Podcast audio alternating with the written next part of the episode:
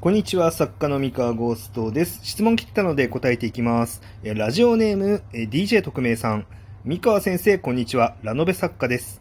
ラノベ業界で干されることってあるんでしょうか？以前担当だった編集が別レーベルの担当編集に私の悪口、かっこ悪評を吹き込んでいたことがありました。えーその担当と初顔合わせしたときに、えー〇〇さんから話は聞いてたけど、実際話してみると全然普通ですね、と言われて、そのことを知りました。えー悪評を吹き込んだ方の編集とはあまり反りが合わずに、時には衝突するようなこともあったのですが、えーこちらは交渉や相談をすることはあっても、無茶な要求とかは一切してこなかったつもりなので、それで他のレーベルの担当にまで悪評を流されるのは怖いなと思いました。えーこの話が業界全体、かっこもしくはグループ内に広まって、えー干されるようなことってあるのでしょうか？不安です。三河先生のご意見伺ってみたいです。ということで、DJ 特命さんありがとうございます。こちら答えていこうと思います。うん。まあ、難しいですよね、悪評ね。これ、まあ、多分なんですけど、まあ多分僕の悪口言ってる人も、まあ業界内たくさんいると思うんですよね。多分。あの、言ってしまえば。で、あの、人って、まあ、悪口を言う生き物なので、まあ、どっかでは自分の悪口言われてるでしょうと、うん、ぐらいにね、あの、思っておくぐらいでいいと思います。はい。まあ、なので、結論別に、その誰かの悪評だけで干されるみたいなことはあんまないと思います。あんまりね。うん。ただ、そうだな、悪評の内容にもよると思っていて、まあ、例えば、もう、あの人絶対締め切り守らんよ、みたいなこととか、あのこう、この人がここで降りたことによって1億単位の損失出ちゃったんだよね、みたいな。こうなんか、こう、すごい進めてたので、なんかいきなり、いきなりなんか、とんでもないことを言い始めて、こう、すべてちゃぶ台ひっくり返して、こんなことになっちゃったんだよね、みたいな。まあ、そういうこう、実害が大きそうな話とかがあまりにも出回ると、まあ、正直リカバーするのは大変だと思います。うん。でもそれは、まあ、やっぱり身から出たサビですよね。そこまで行っちゃうとね。で、まあ、ただその、この人ちょっと性格きついんだよね、とか、あの、もうわがままなんだよ、この人、みたいな感じの、まあ、要はその、ただ性格合わなかったよね、ぐらいの感じのものって、まあ、ある程度経験豊、経験豊富で、まあ、できる編集者だったり、まあ、しっかりと人間ができてる編集者だったら、まあまあ、この人とは合わなかったんだろうな、ぐらいの感覚で多分その悪口を聞いてくれると思うんですよね。まあだから実際その DJ 特命さんが、えー、お会い、あの、新しく会った方の編集さんは、まあ別に悪評聞いてたけど、ね、付き合ってくれたわけじゃないですか。うん。まあその、なので、大丈夫なんですよ。大丈夫な人は。うん。で、なんかね、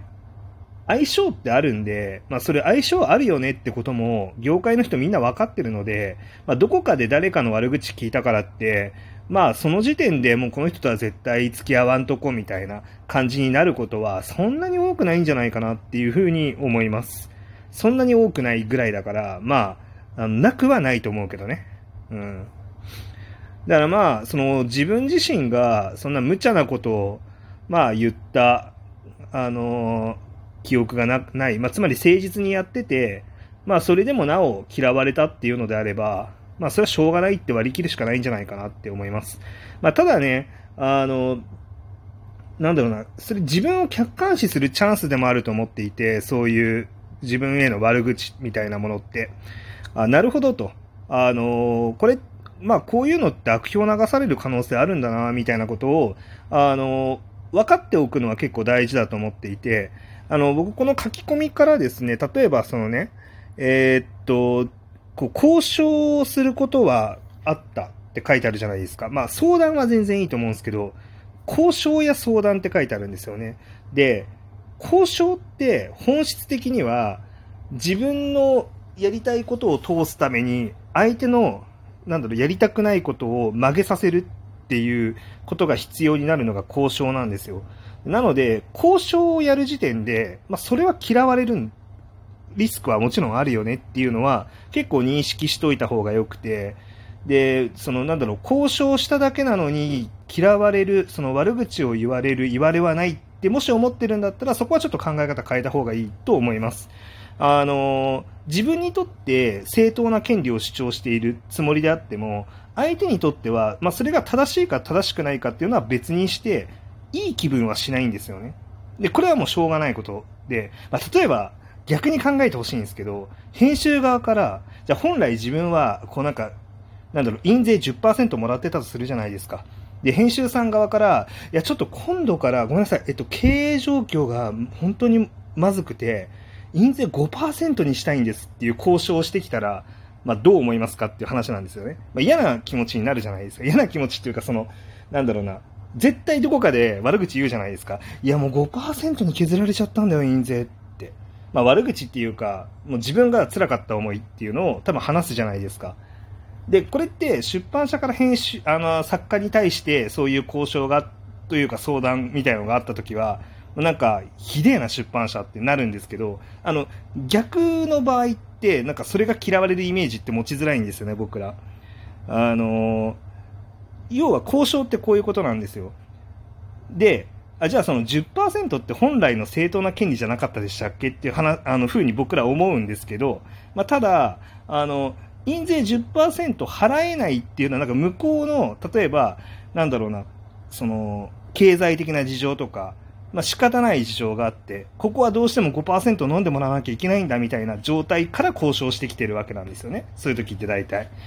で、それって逆もしかりで、僕らにとっては、えっと、この条件っていうのはこうしてもらわないと困っちゃうと。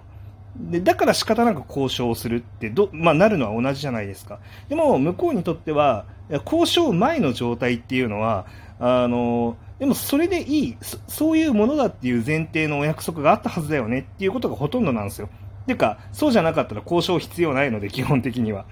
まあ、だから、こうやって交渉とかをして、物事を、今ルールでこうなってますよとか、今こういう仕組みで今動いてますっていう現状を変えようっていう行動をしている時点で、えー、っと、何かしらこう、圧をかけたりとか強制力が生じているので、あの、それをされた側っていうのは絶対にマイナスの感情になるんですよね。